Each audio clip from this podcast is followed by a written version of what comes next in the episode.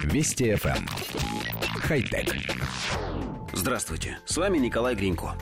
Американские физики предложили новый компактный носитель информации. Они создали трехмерный алмазный чип, в котором для хранения информации используются азотно замещенные вакансии. Это один из дефектов кристаллической решетки, возникающий при удалении атома углерода и его замене на атом азота. Это открывает широкие возможности для манипулирования спинами атомов азота, что авторами использовалось для записи информации, осуществляемой при помощи лазера. В отличие от дисковых носителей информации формата DVD и Blu-ray, физикам, по их словам, удалось обойти затруднения, связанные с ограничением плотности записываемой информации, налагаемым объемом носителя. Плотность размещаемой информации на кристалле прототипе оказалась в сотни тысяч раз выше, чем на Blu-ray. Кроме того, авторы заявляют о неограниченном числе раз, когда информация на чипе может перезаписываться. В коллективе редакции нашей программы есть сотрудники, которые помнят, как в 1983 году журналы писали о новом изобретении – компакт-диске.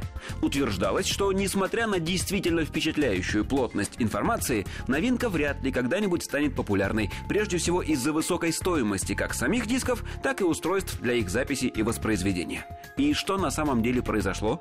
Компакт-диск стал настолько популярным, что буквально убил несколько других форматов форматов. В прошлое ушли виниловые пластинки, компакт-кассеты для аудиозаписи, катушки с магнитной лентой и видеокассеты VHS. Так что по поводу записи на кристаллы мы пока поостережемся от далеко идущих прогнозов.